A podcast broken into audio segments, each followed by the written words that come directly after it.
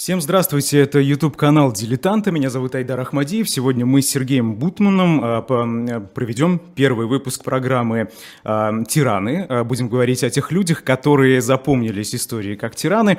Сегодня первый выпуск, но прежде чем мы перейдем к теме, я бы хотел проанонсировать. У нас есть еще YouTube-канал «Живой гвоздь», наверняка вам известный. И сегодня, сразу после нашей передачи в 19:00, особое мнение, в гостях будет профессор Наталья Зубаревич, ведущая Татьяна Фельгенгауэр, поэтому сразу после нас можете переключаться на другой канал и послушать эту передачу. В 9 часов вечера личный прием с политиком Евгением Ройзманом, ведущий Станислав Крючков. Все просили Стаса, вот поэтому, пожалуйста, слушайте в 9 часов вечера сегодня. Ну что ж, вот такое расписание до конца дня. Расписание такое. Добрый день. Мы с вами начинаем серию. И что-то любопытное, не сделать какие-нибудь открытия. Вот все считали, что он тиран, а он не тиран, там кто-нибудь в истории. Вот все считали, что он замечательный там демократ и отец народа, а оказалось, что он тиран. Дело не в этом, а дело в том, что тираны, происхождение видов, очень хочется проследить, как люди становятся тиранами, как люди становятся единоличными властителями, что они при этом делают и какие есть типические черты. Как Умберто Эко в свое время описал такой вот урфашизм, первоначальный фашизм, базовый, и дал несколько признаков. Вот также хочется поискать несколько признаков тирании, тиранов. При этом они совершенно могут быть не кровавыми людьми, они могут не затевать никаких внешних авантюр или внутренних кошмарных репрессий. Но есть нечто общее. И начнем мы. Вот Тамара Натанна и Дельман начинает еще дальше, чем мы, начинает с сиракузских тиранов, которые были еще раньше, чем наш сегодняшний герой Писистрат. Писистрат – это у нас 6 век до нашей эры. Вообще очень тяжело определять точную хронологию, потому что привести, к чему стремились все историки и хронографы, привести к нашему христианскому летоисчислению, да и к, я не знаю, летоисчислению от сотворения мира, например, очень и очень трудно, поскольку настолько сложное формирование лет у древних греков, например, и мы можем вычислять сначала по эпонимам, то есть по властителям, которые занимали высшую исполнительную должность в Афинах, можем вычислять потом по Олимпийским играм, по Олимпийским циклам и приводить это все к Рождеству Христову и считать в ту или в иную сторону. Но здесь у нас как раз иная сторона, и поэтому у нас даты будут все уменьшаться и уменьшаться, как мы с трудом привыкали еще на уроках истории древнего мира. Но во всяком случае Писистрат у нас герой.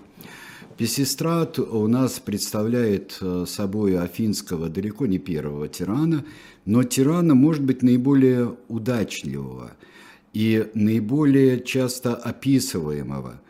Хотя источников не так много, все источники поздние, и Геродот писал о нем позже, и потом Аристотель, конечно, писал еще позже, изучая его правление, кто он был такой.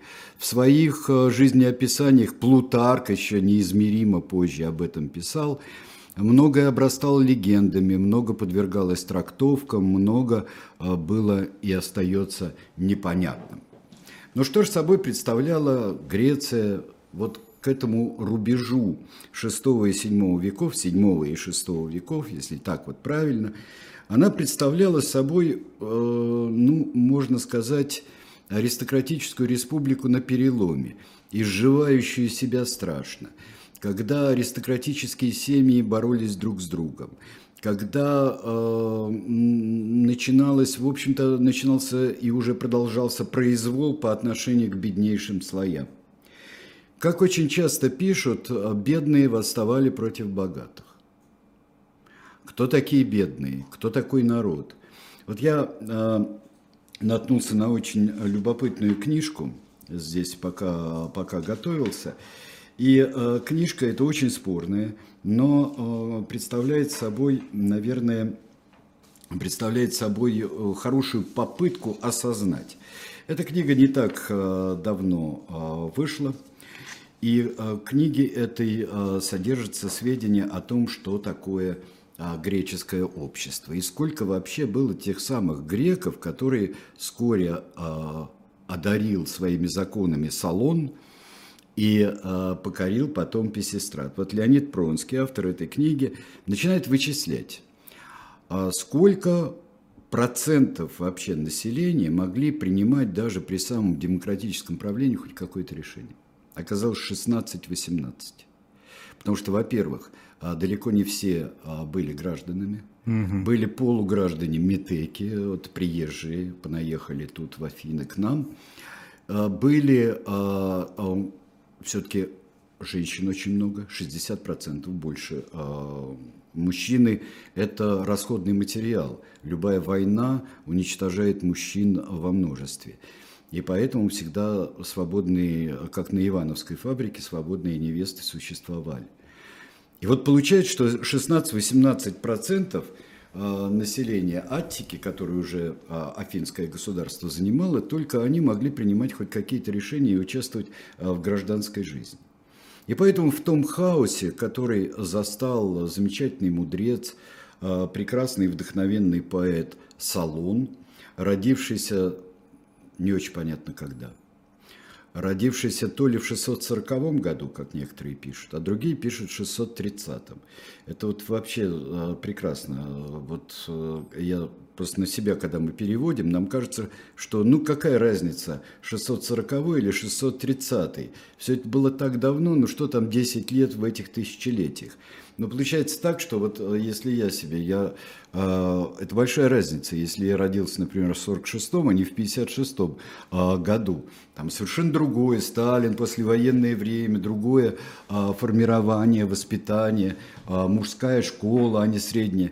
На самом деле события развивались достаточно стремительно, и это большая разница.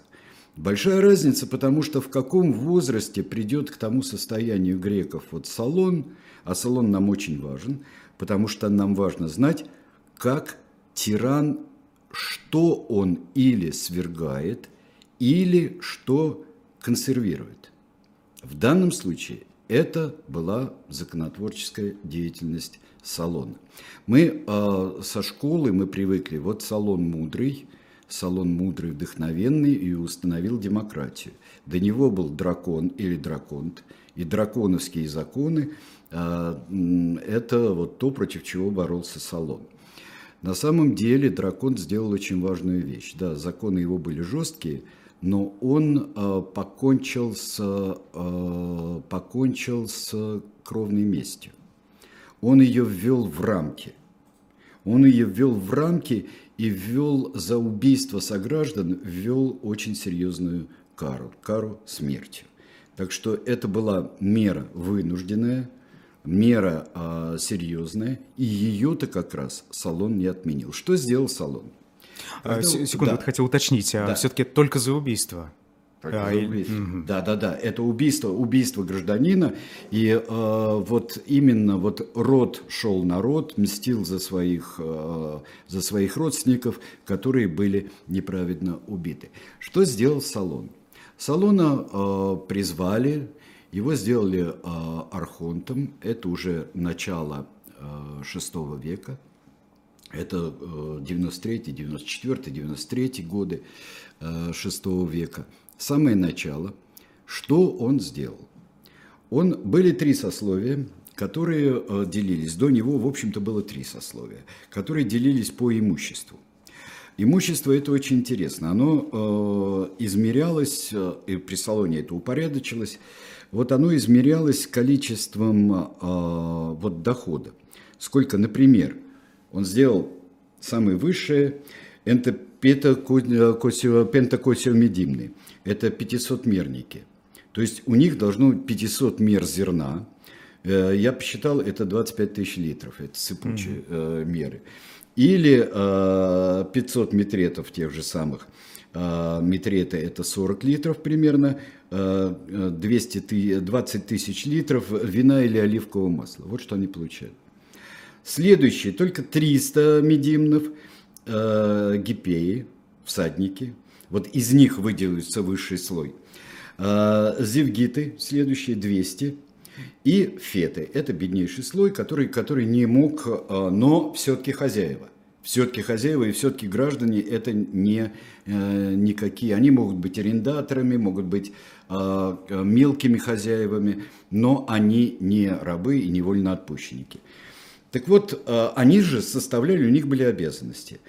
То есть вот высшие вот эти 500-мерники, они поставляли корабли, гипеи поставляли, должны были выступать как конные воины, зевгиты должны были быть тяжело вооруженными пехотинцами, феты легко вооруженными. То есть это вот такая военно-экономическая система. Далее он ввел совет, передал всю власть народному собранию. Может быть, как поэт он это сделал, потому что хорошо помнил Илиаду. Мы помним народное собрание даже в мифах Куна, что оно все решает. Народное собрание. Не царь решает, а все-таки народное собрание. Народному собранию передал всю власть. Дальше совет 400. И по жребию выбирались архонты. Жребий. Замечательная вещь. Никакой предвыборной кампании. Никакого противоборства родов аристократических для того, чтобы занять должности. По жребию. Это табличка с именем, и если вынимает в темную белую фасоль, то это значит, человек избран. Черную фасоль не избран. Хорошо. Прекрасные законы. Уничтожил долги. Нельзя было в рабство продавать гражданина, если он должник. Дальше. Нельзя было переделать землю, потому что там долговые стояли столбы. Эта земля там покрытая вообще мхом, я не знаю чем, полустертой. Когда-то с древности, со времен Гомера, там владели землями. Уничтожил это все, переделил по-другому. Что из этого получилось? Замечательная демократия, чудесная. Сам Солон пишет, мне так нравятся его стихи на общественно-политические темы. Да, я народу почет предоставил, какой ему нужен, не сократил его прав, не дал и лишних зато. Также подумал о тех я, кто силу имел и богатством славился, чтоб никаких им не чинилось обид. Встал я могучим щитом своим тех и других прикрывая, и никому побеждать не дал ни права других». Все это замечательно, прекрасно, кроме щита. Да, Айдар. Мне вот интересно, все-таки как-то все идеально звучит очень. Это совершенно аристократы идеально. Где были, как они это восприняли? Сейчас мы узнаем. Вот картинка у нас есть, Солон, да, перед библиотекой Конгресса стоит Солон и показывает свои законы. Это все очень здорово. Вот про щит он погорячился. Он законы ввел, вышел его срок быть архонтом эпонимом. И все. Ребята, я вам дал прекрасные законы.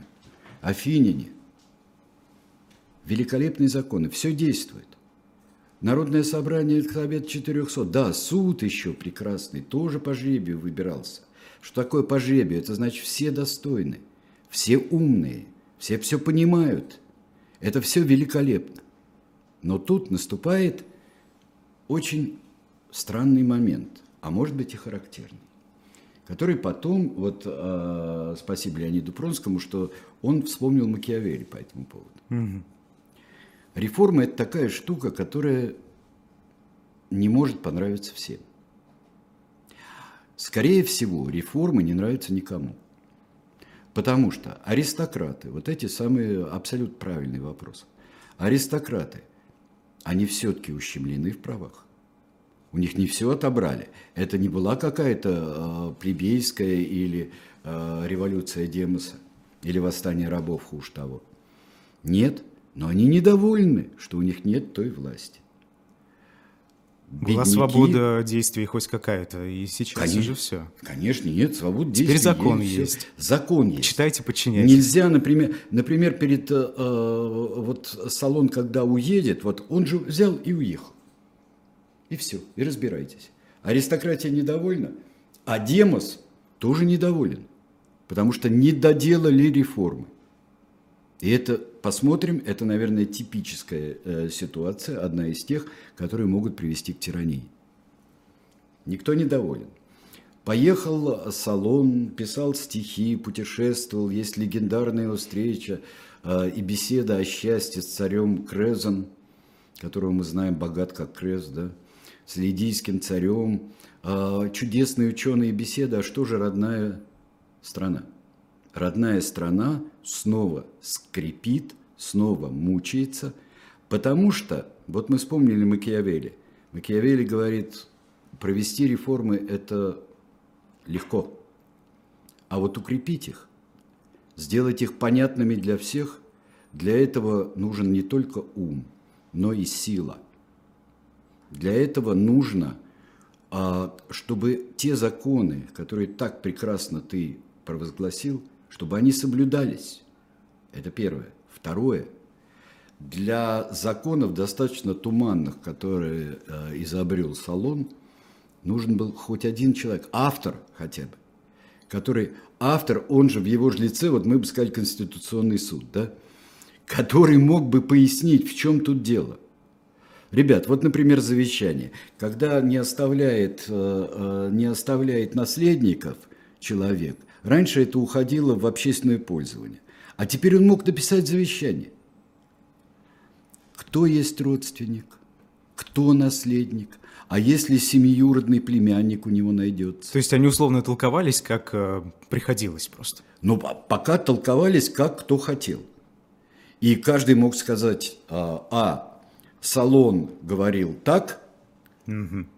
Вот, другой ему ответит, Солон говорил этак, а третий скажет, а вообще-то, честно говоря, по нашим древним традициям выходит вообще все совсем не так. И Дельфийский оракул, к которому мы, как всегда, обратимся, Дельфийский оракул нам скажет, а мы потом будем толковать. То есть хаос получается. Получается безвластие, непонятность законов, недовольство. И вот когда Солон возвращается на родину, он видит, что здесь один из архонтов и епонимов пытается, год проправив, пытается еще год и провозглашает себя тираном. Сам по себе. Тиран – это вообще-то человек, назначаемый с властью. Как будет назначаться, это здесь диктатор времени, например. Тиран – это человек, у которого неограниченная власть. Но он хочет, и его свергли, потому что он не настоящий. То есть должно быть одобрение народа у тирана. Хоть какое-то. Хоть поначалу. И вот... В 560 году появляется в Афинах полевой командир, герой войн с мегарами за вот манюсенький на карте мира остров Саламин, тот, где потом произойдет знаменитое сражение, остров Саламин, но он ключ к бухте, он между двумя территориями, между двумя полюсами. И из-за него все время идет борьба. Солон когда-то выиграл первую войну, тоже, кстати говоря. Вот это привлечение, когда тебе нужна война, привлечение. А вот в Илиаде сказано, что Аякс, он вместе с афининами поставил свои корабли. А вот здесь мы нашли захоронение на Саламине. Они по афинскому образцу, они по мегарскому образцу. То есть лицом на запад, а не на восток, и так далее, и тому подобное. То есть всегда приводятся такие религиозные вещи, тоже отметим, кстати говоря. Так вот, приходит этот человек, уже появившийся в политической жизни, человек, не принадлежащий никакой из партий практически. Человек, отличившийся, вот мы видим, я думаю, портрет, который ни к чему, наверное, не соответствует, как и многие портреты. Человек, Писистрат, проявивший себя на войне, из древнего рода, но сельского рода. Аристократы, живущие где-то там, вот как у нас там, Рюрикович, но обедневший очень сильно. Из какой-нибудь боковой ветки. Человек, который не замечен вот в этих борениях аристократов друг с другом. И он приезжает на главную площадь в Афины, приезжает израненный. И он говорит, вот, напали на меня. На меня напали. Меня вот эти аристократы, те аристократы, меня избили, ранили. Я, как вы знаете, я вас вел на войну, я защищал права простых афинян. А тут вот видите. А тут вот, да, меня. Значит, начинается. Аристотель пишет, что сам себя изранил. Тот пишет это, тот пишет. Ничего мы не знаем.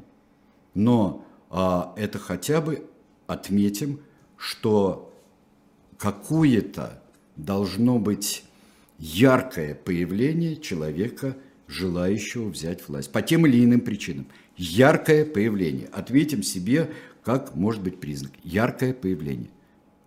И вот ему тут же выдает народное собрание, ему выдают охрану. Вот эти знаменитые... Причем не просто охрана, она была масштабная, большая охрана. Это большая. Ну, там, говорят, как всегда мы, это как в битвах, там было 300 тысяч или 20 человек. Вот здесь или кто говорит 300, кто говорит 50, кто... Так что здесь все это... Во всяком случае, охрана нормальная. А как так получилось? То есть они просто повелись, ну, поверили ему сразу на слово? Да, на слово. Вот это очень важно. И Пронский молодец, что он в своей книге о становлении и упадке афинской демократии, он говорит, ну, как он мог там с несколькими, даже с 200 охранниками, дубинщиками, взять власть? Он не мог этого сделать, потому что вот мы перечисляли с вами... Там же были люди среднего достатка, вот этот средний класс, зевгиты, например, это гоплитское ополчение. Это мощно, тяжело вооруженные люди. Если б не хотели, ему бы не позволили. Значит, кто-то, достаточно широкая масса, должна хотеть. Он берет власть. Он держится с властью. Солон... Говорят некоторые, это его родственник, некоторые говорят, это его любовник, четвертые говорят, там, это его пасынок, пятые говорят, так что здесь отбросим, есть Солон и есть Писистрат. Так вот, Солон в бешенстве совершенно призывает свергнуть, Солон призывает свергнуть. Человек, который самоустранился, вот реформатор самоустранившийся. С одной стороны, он не хочет брать на себя ответственность. А с другой стороны, он говорит, вот это неправильно. Да кто ж ему теперь поверит? Писистрат становится тираном. Начинает править. Совершает ошибки. Упускает, что все аристократические семьи остаются в Афинах. Он ошибается. Он не замечает того, что под него подкапываются очень сильные люди.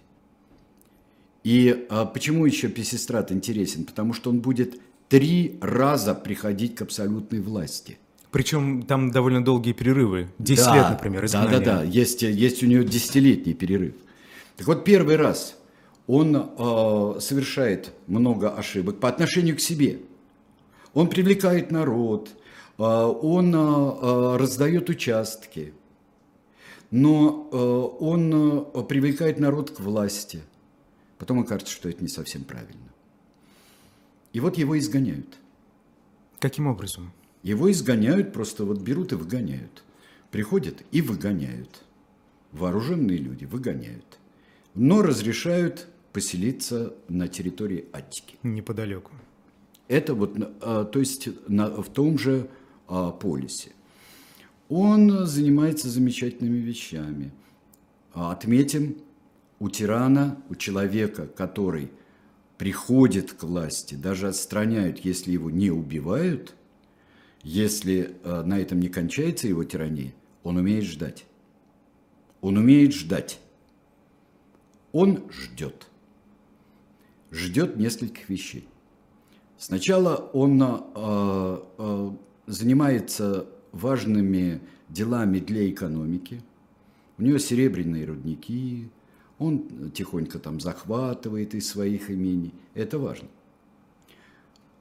Но он ждет, пока объединившиеся против него аристократы передерутся. Они передрались. И один пошел за помощью. Один пошел за помощью и сказал, вот женись на моей дочери, а мы сейчас тебя торжественно вернем в Афины. Параллельно появляется еще одна женщина. Все говорят, что это полная ерунда, многие исследуют, но мне так нравится этот эпизод, что я не могу его пропустить. Так как все не поддается никакой критике, кроме мотивов, которые мы можем выяснить, самих событий, свойств каких-то тирана. Так вот, находят девушку. Девушку очень большого роста, и зовут ее Фия, как говорят. Если она была, то ее зовут Фия. Я читаю. Девушка 4 локтей, роста без 3 пальцев. Ну, отбросив сразу свою фантастику, что у нее не было 3 пальцев, это рост без 3 пальцев. Путем несложных вычислений получается, что она была 182 сантиметра. Это очень большое. И по тем временам, ну, это вот сейчас, я бы сказал, 2 с лишним девушка. Эффектно. Ну, не просто эффектная. Ее нарядили в доспехи. У нее и эгида, у нее копье, это Афина. И вот он, картинку мы видим, очень забавная картинка, конечно, но вот, я думаю, что девушка еще повыше была. И вот она, как Афина, въезжает в город, и рядом с ней, как герой, мифический герой. Да, конечно, спорит, был ли это религиозный обряд, и как могли умные афиняне вообще поддаться на такие глупости. Афиняне и философы греческие тоже возмущаются. Афиняне, такие умные ребята, которые никогда не верили ни в какие вот вообще. Это вам не фиванцы какие-нибудь, не биотийцы. А что, приехал, это Афина, он как Геракл хотя бы. И он берет все, и он умнеет на глазах. Правда, он быстренько его свергли, потому что он обманул своего тестя, поскольку, сейчас я не буду вас мучить телефонной книгой греческих аристократов, древнегреческих. Так вот, но он был умен, Писистрат, еще в том смысле, что он не хотел... Так как он с народом взаимодействовал всегда, он не хотел марать свою жизнь связью с некогда проклятым родом. А этот род был проклят. Он был объявлен нечистым. Он не хотел ссориться с верованиями. Обманули, не дожидаясь того, чтобы его выгнали, Писистрат уехал. Долго его не было. А когда он вернулся, он основательно взялся за дело, и тут мы можем видеть очень много разнообразных черт, которые, наверное, присущи всем тиранам. Первое. Те оппозиционные аристократы, особенно аристократы, не должны жить в городе. Они лучше их под каким-нибудь предлогом сослать. Угу. Это второе, наверное. Первое, нужно обеспечить не только вооружение своей страны, в данном случае города, но и личную безопасность. Достаточно простой трюк с отрядом дубинщиков, наверное, уже не годится для зрелого тирана Писистрата. Здесь нужна серьезная охрана, которая могла бы противостоять ополчению. Если что. Если у нас все и легковооруженные воины, и тяжело вооруженные, и всадники у нас, если они объединятся, не давать объединяться. Очень важно. Тоже признак тирании такой, о которой мы, может быть, мы будем проверять это на многих тиранах. Не давать объединяться. Не давать умничать, не давать объединяться. Далее. Религия должна быть в одних руках. И в самом конце своего тиранического правления, в самом конце Писистрат будет переводить из Дельф в Афины центр религиозной власти. Писистрат будет строить храмы, за что ему все очень благодарны. О, такие прекрасные храмы появились. Установился культ Диониса, установился еще как дионисийские игры, дионисийские представления, мистерии, что потом родит, судя по всему, трагедию греческую. И сам Писистрат, кстати, участвовал в Олимпийских играх, и не просто участвовал. Он в играх участвовал всевозможных. Да, чемпион. Ну, вот еще очень важно тоже. Спортсмен, вот. Хороший спортсмен. Победитель. Да, характер, да, нордический, твердый. Победитель. Тоже это очень важно, что это... Но здесь у него даже не так важно, что он... Потому что, например, по мифам, когда Геракл обязательно побеждал в каких-то играх, там все время перечисляются герои, которые побеждали в тех или иных играх, в разных дисциплинах. Мы еще таких Олимпийских игр не видим.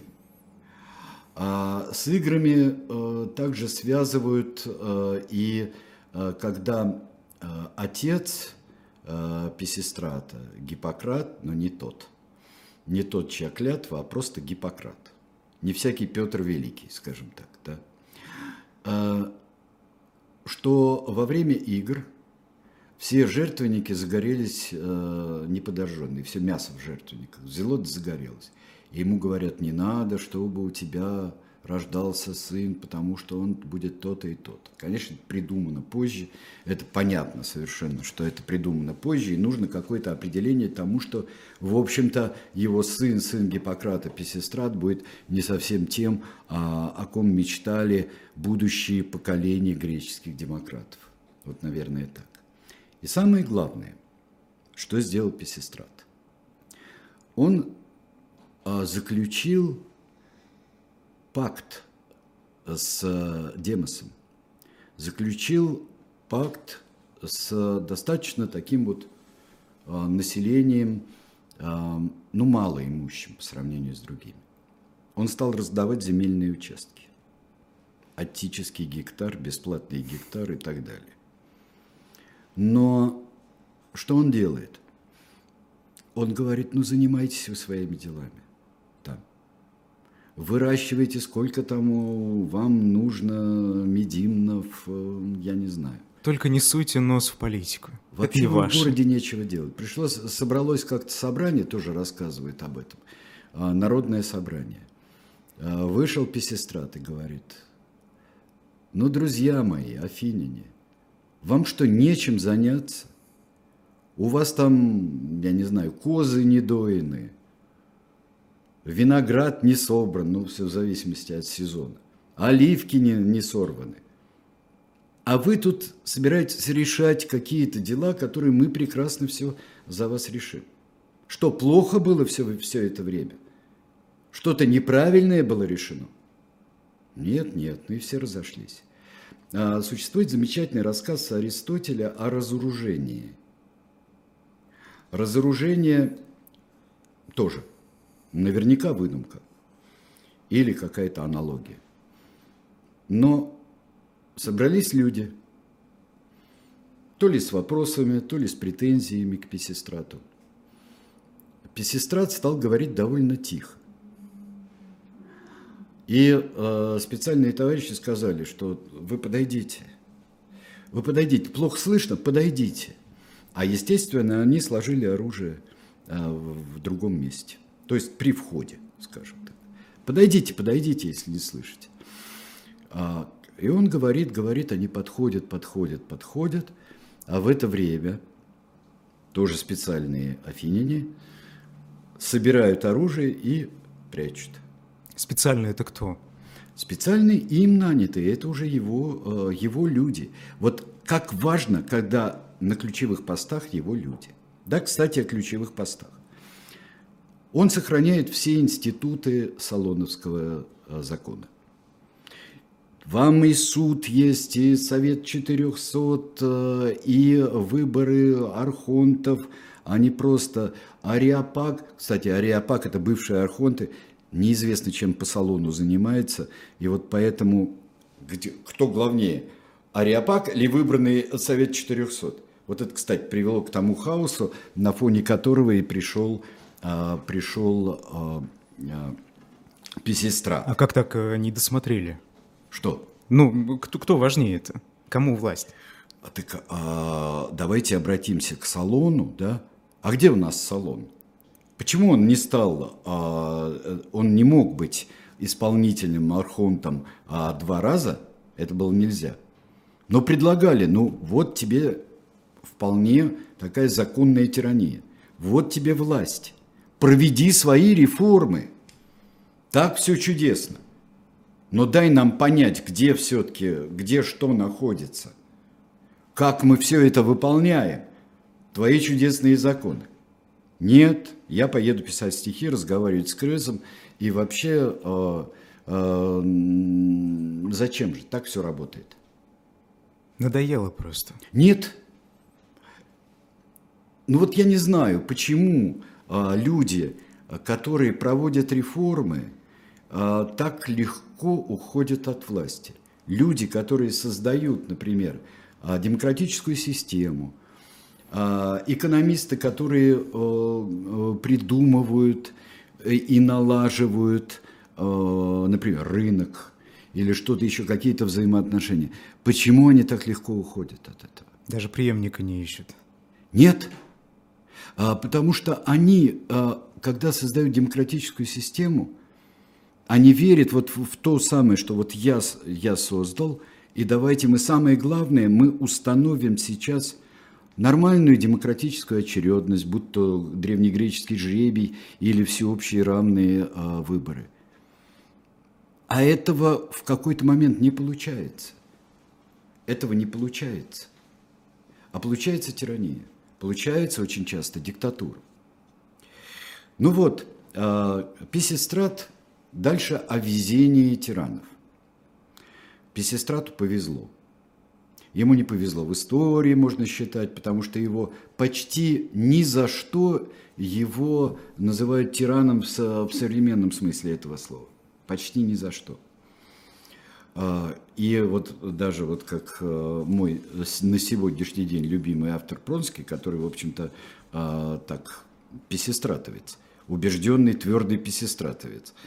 И он говорит, конечно, вся последующая интеллигенция его всячески порицала. Интеллигенция имеется в виду от Аристотеля до наших дней. Но народу-то было хорошо, пусть он не участвовал, и что. Народ процветал. Протекционизм, который был, афинские ремесленники делали свои товары. Он вел, конечно, войны и походы, но так. Писистрат это делал умеренно, а дошел до Черноморских проливов, укрепился. Все хорошо, что вы его ругаете, что вам не нравится. А повезло ему, он умер в довольно преклонном возрасте. Что, кстати, необычно для тиранов. Да, а он получилось, у него было 3 попытки. 3 зачетные попытки, где он великолепно научился. Научился и манипулировать людьми. Манипуляция, наверное, это самое главное. Причем она не всегда... манипуляция. Она может быть во благо или во зло. И что? Но эта манипуляция, это обязательно. Потом обращение не к разуму, а к чувствам. Можно сказать, что к тому времени уже... искренняя вера в богов, и в судьбу, в рок, и в то, что дельфийские пророчества все замечательные, она, наверное, ослабла, но всегда сладостно к ней возвращаться. Как сладостно к ней вернуться, и когда твои собственные представления, власть, а почему власть? Мы привыкли выбирать, а почему этот человек нами правит? Значит, так надо. Значит, так надо. Но и всегда можно сказать, что боги этого хотели.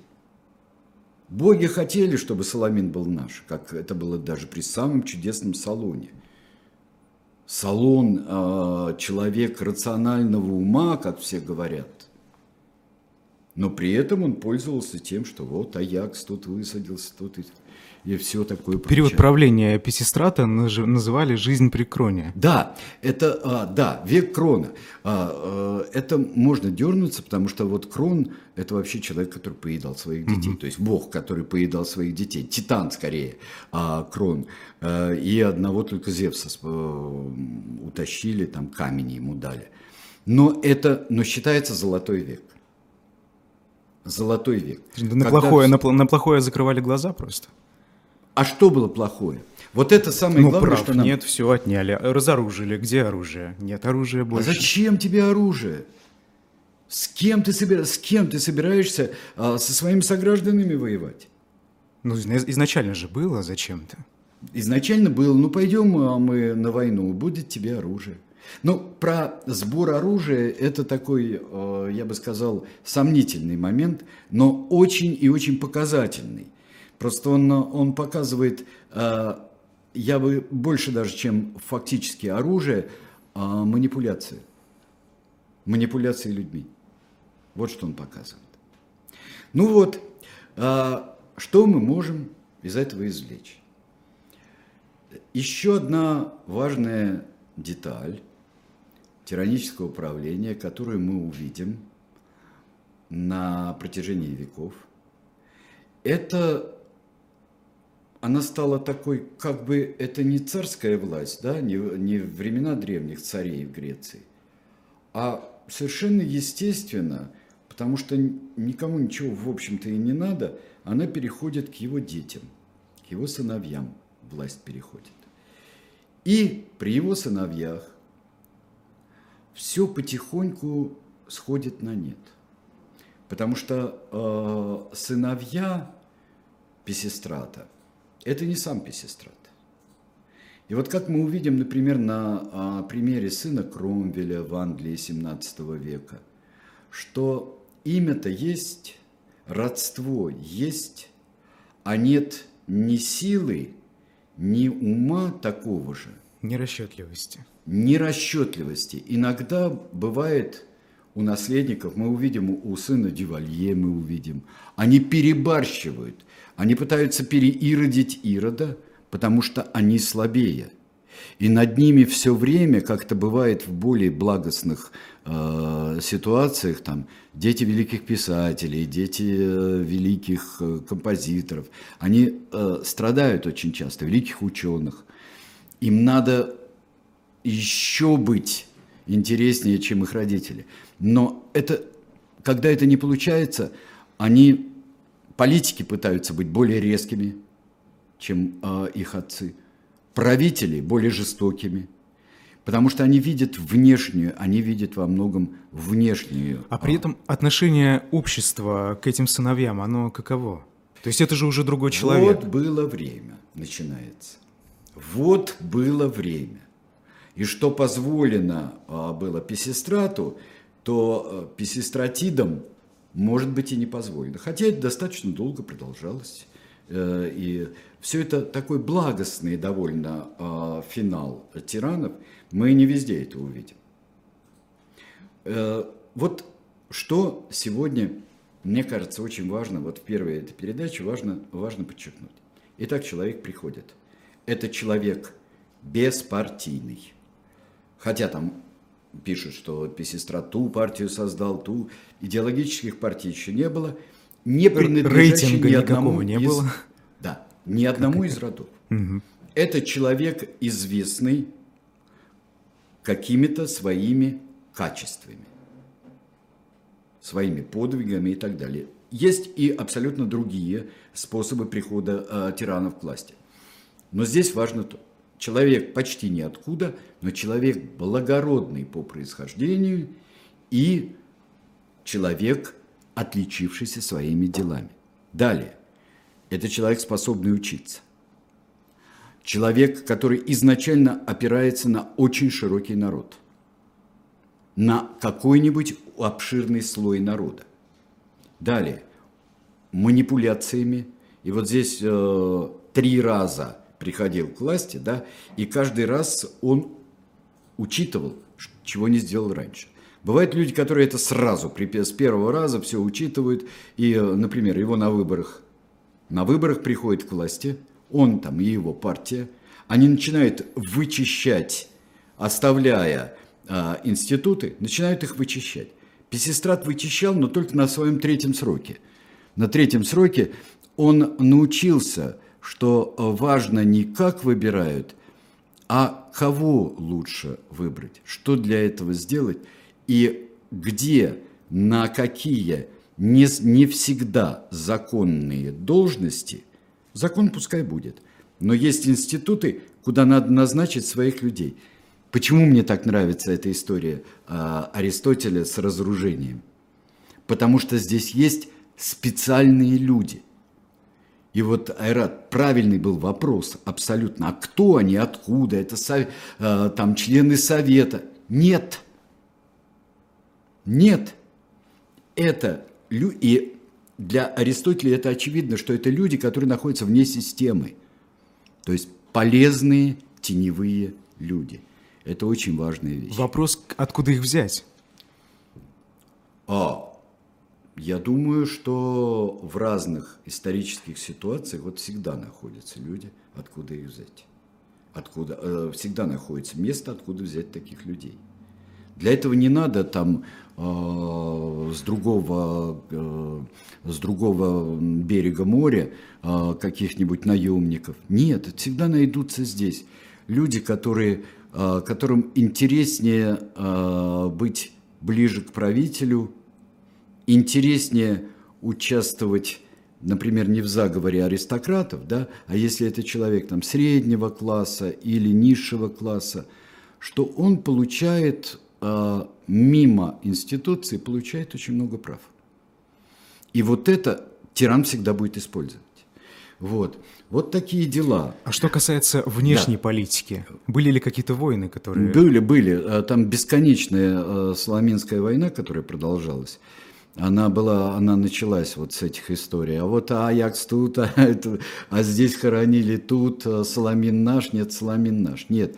Была еще, до него была священная война, потому что порт около Дельф начал брать пошлину со всех паломников, то есть фильтр паломников, и они должны были, чтобы пройти в Дельфы, к Дельфийскому оракулу, это вообще чудесное место, вот на пути к святилищу установить свою заставу. Были войны, которые и в разных союзах, Аттика и Афинский полис, выступал в разных союзах, и, в общем-то, в конце концов, Афины, которые были до Солона, в общем-то, достаточно рядовым городом, что они приобрели всю Аттику, но и становились практически вровень с важнейшим государством того времени Спартой. То есть это тихие такие нормальные войны, тихие для нас. Мы не знаем, конечно, они были там кровавые, там оплакивали, там, но это были не нечто, это было не нечто такое невероятное, где приходилось Афинам и Аттике испытывать страх за то, что вот могут Афины пасть и так далее. Стабильность, и это великий, наверное, тиранический, величайший лозунг. Вот смотрите, второй приход, который мы сейчас наблюдаем, как вот, раз с Афиной, не дольше года продержался он тогда у власти. Ну, в общем-то, это не проехало тогда такое. Да, 10 лет потом прошло, до третьей попытки прихода. Почему люди не забыли? Как так вышло, что через 10 лет он удачно приходит к власти, и все нормально? После вот такой неудачной попытки. Вот очень интересно, потому что человек, который дал хоть немного силы, да, проявил силу и проявил хоть какую-то, наверное, справедливость по отношению к демосу, к низшим народу, слоям народа.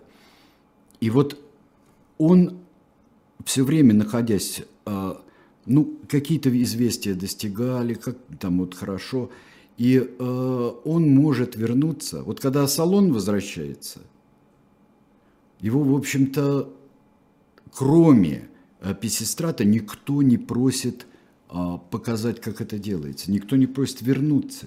Писистрат хотел его себе советником главным. Нет. Так вот, запоминают, получается так. Надо где-то быть, чтобы вернуться. Ну, слава богу, вернулся. Конечно, он больше не надо шалить, но и он поумнел. И его больше не свергают. Значит, помнят. Слушайте, а что 10 лет? Так. А, даже по нашим временам, вот в нашей жизни 10 лет. А что? Нет, ну многовато, забыть 2012. Можно. Сколько есть восстающих из пепла у нас людей, которых мы не забываем. Мы не забываем. Очень многих и изгнанников не забываем, и правителей не забываем. Нормально, 10 лет не так много. Да. Вот бы людям разницу между тиранией и диктатурой объяснить, пишет наш слушатель Виталий. Вообще-то, понимаете, в чем дело? Мы сейчас, когда было два понятия, два понимания должностей, или прихода к власти. И в тирании, и в диктатуре изначально не было ничего, ну, скажем, такого, ничего, ну, плохого, скажем. То есть тиран – это не в современном понимании? Тиран – это не обязательно, чуть не сказал диктатор, человек, который притесняет всех. У нас тиранизировать, да, диктатор – это правитель военного времени. Это человек, который ненадолго приходит к власти.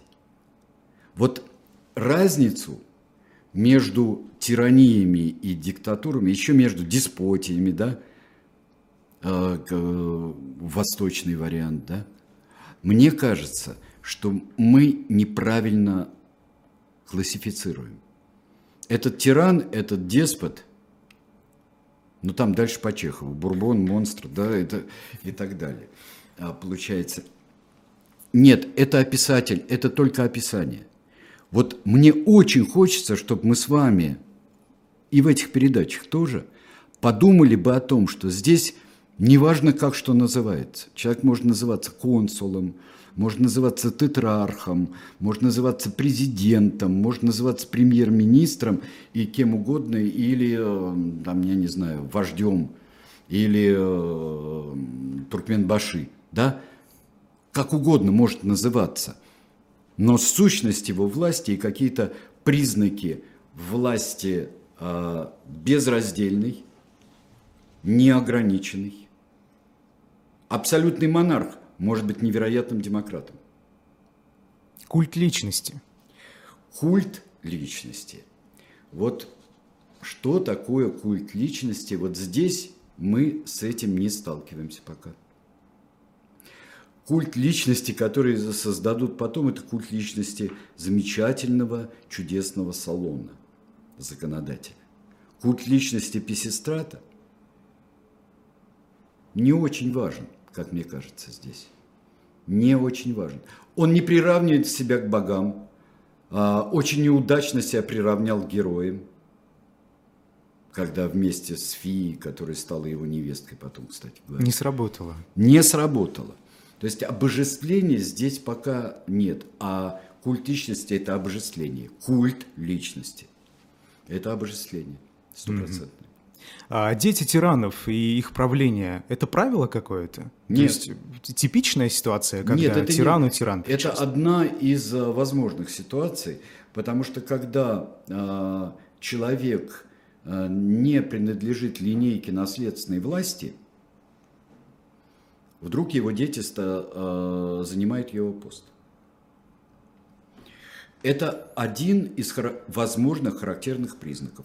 Мы это видим и в Европе, как я говорил, с Кромвелем. Мы это увидим на Гаити с Дювалье. Мы это видим в Сирии. Мы это видим в Азербайджане. Мы это видим в Туркмении, простите меня. да? Видим. Люди интересуются очень активно, чем закончится этот цикл, каким персонажем. Вы знаете, мы, так как мы не идем хронологически и избегаем таких вот очевидностей, которые здесь развешаны перед нами, и за моей спиной тоже, мы будем скакать. Например, сегодня был Писистрат, в следующей неделе будет Полпот. Ну что ж. Из совершенно другого круга, по-другому пришедший и на идеях уничтоживший очень большую часть своей страны.